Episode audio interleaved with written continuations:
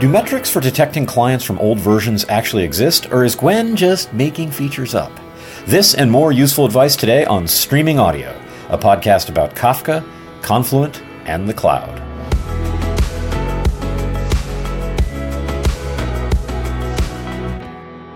Welcome back, everyone. I'm Tim Berglund. Today, my co-host, Gwen Shapira, tackles more questions from the internet. Let's get to it. Welcome back to Ask Confluent, where we answer questions from the internet. I'm your host, Gwen Shapira, today here alone with no guests. And we have the usual few questions, few comments, lots of fun. So let's get started. So first question is on the keynote that keeps generating questions. I have to say that I cannot wait for the next Kafka Summit where we have new keynotes with new questions. So Martin Kleppmann did his keynote about reimagining databases as Kafka and Kafka as databases. And Ming Luo had the comment that it seems like many of the properties are achieved by turning synchronous processing to asynchronous. And this is 100% correct. So we took something that was synchronous data process, we split it apart, we turned it asynchronous, we showed how it's still a valid process for the use case, and how you get better decoupling, better scalability, sometimes lower latency. So you get all those nice things by reimagining your architecture from synchronous to asynchronous. So, and the entire talk is basically an example of how you can do it while maintaining good properties like atomicity. And now a question from Twitter. Baharat Cricket, or something along those lines, sorry for mispronouncing your name, asked, is there a pattern for dependent Kafka streams in microservice architecture? So he has service one processing a record from a topic, and then service two wants to process the same topic, but only run after service one already processed it.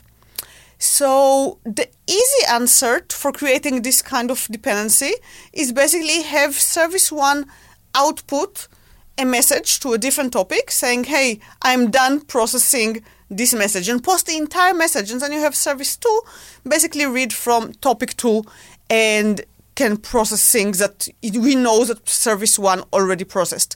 That's the easiest.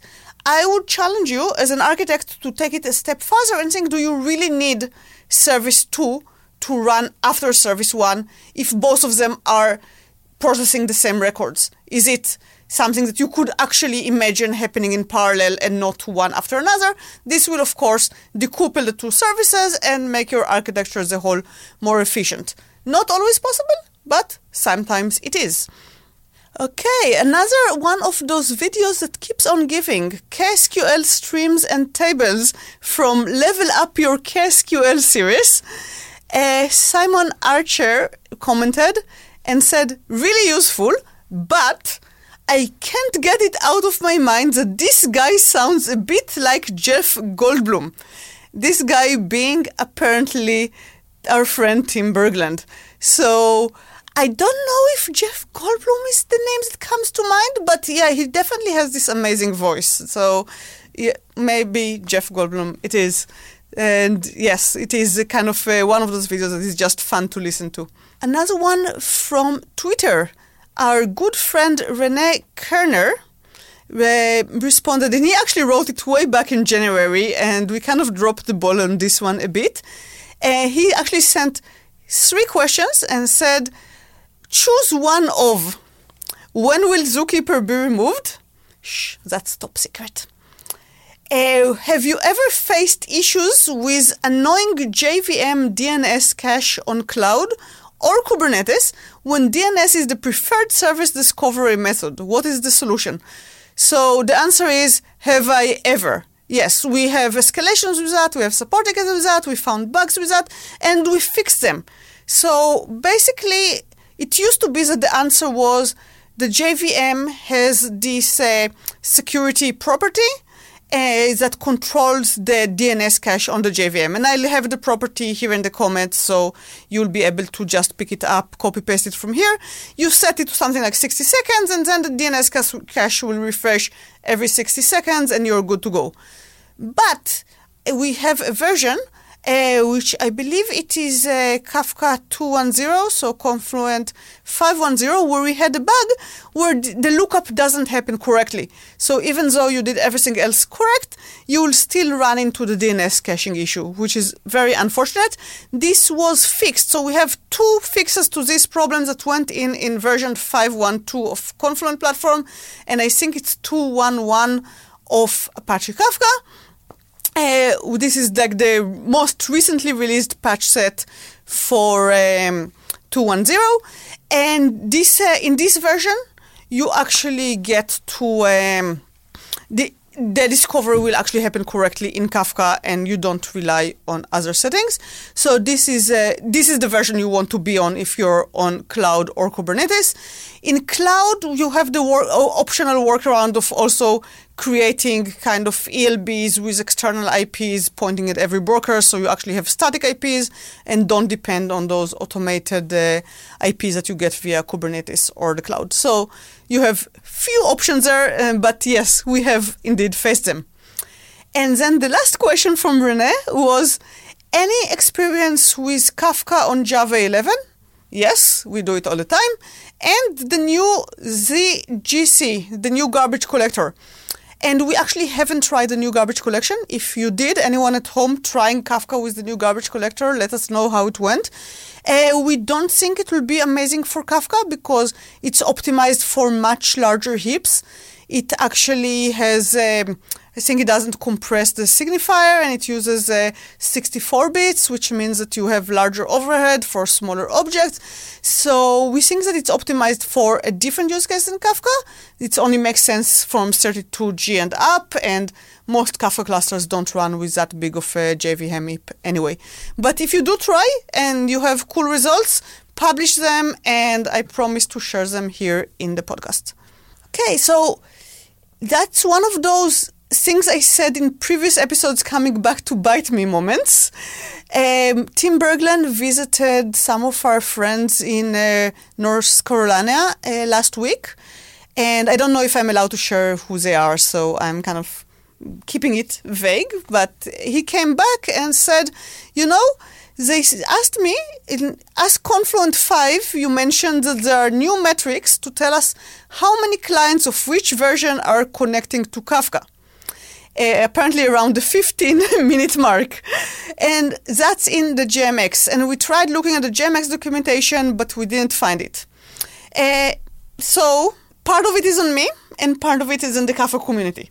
The fact that you couldn't find it in the documentation is because sometimes we add features and forget to document them.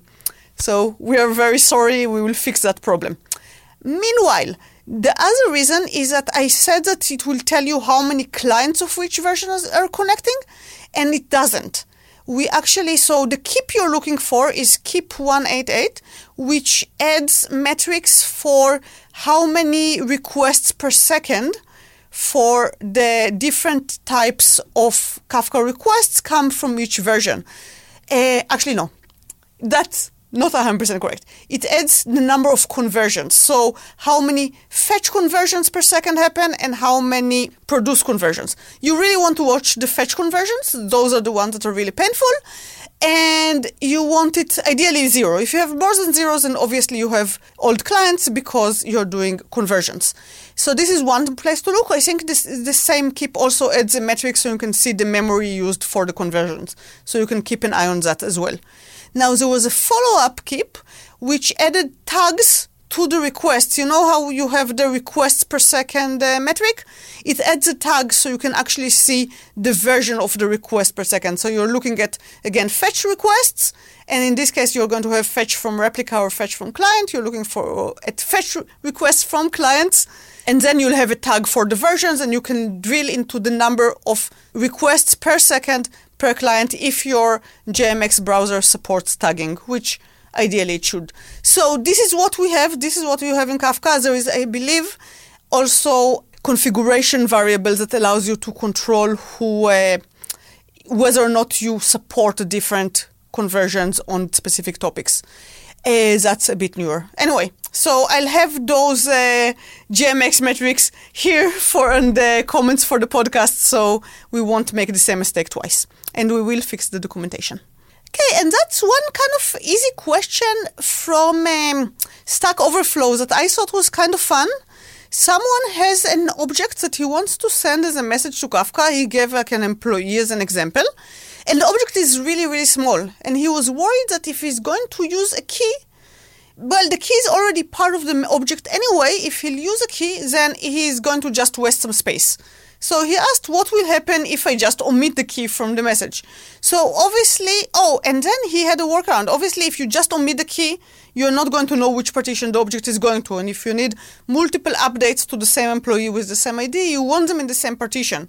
So he said, I'll just calculate the partition myself, use the producer API that allows me to write to a specific partition, and then I don't need to write the key, right? Because I know that I'm writing to the correct partition. The key is already part of the value anyway.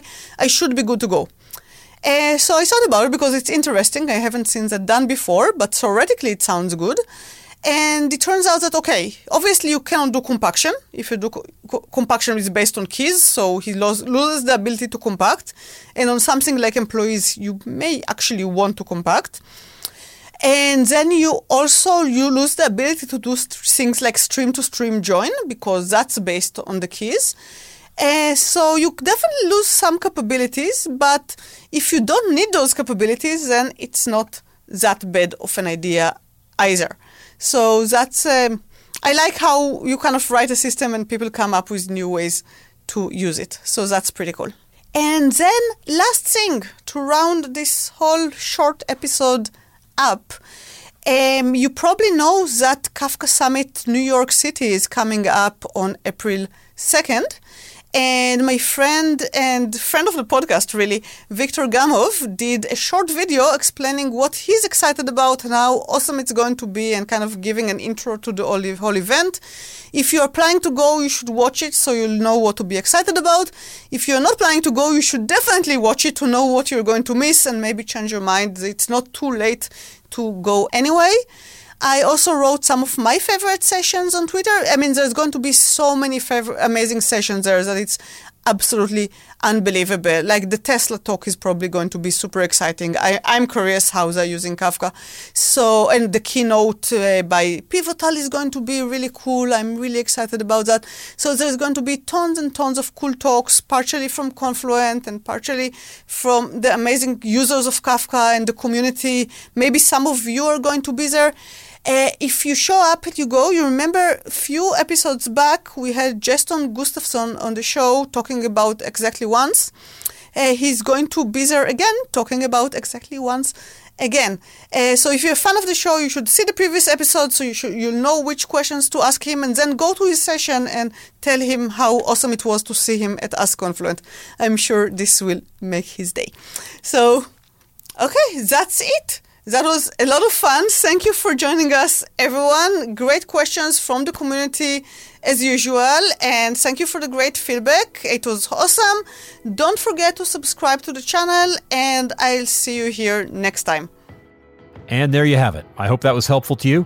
If you've got questions, you can ask me at @tlberglund on Twitter. That's TLBERGLUND. Or you can leave a comment on any of our YouTube videos. Your question might be featured on the next episode of Streaming Audio. And feel free to subscribe to our YouTube channel and this podcast wherever fine podcasts are sold.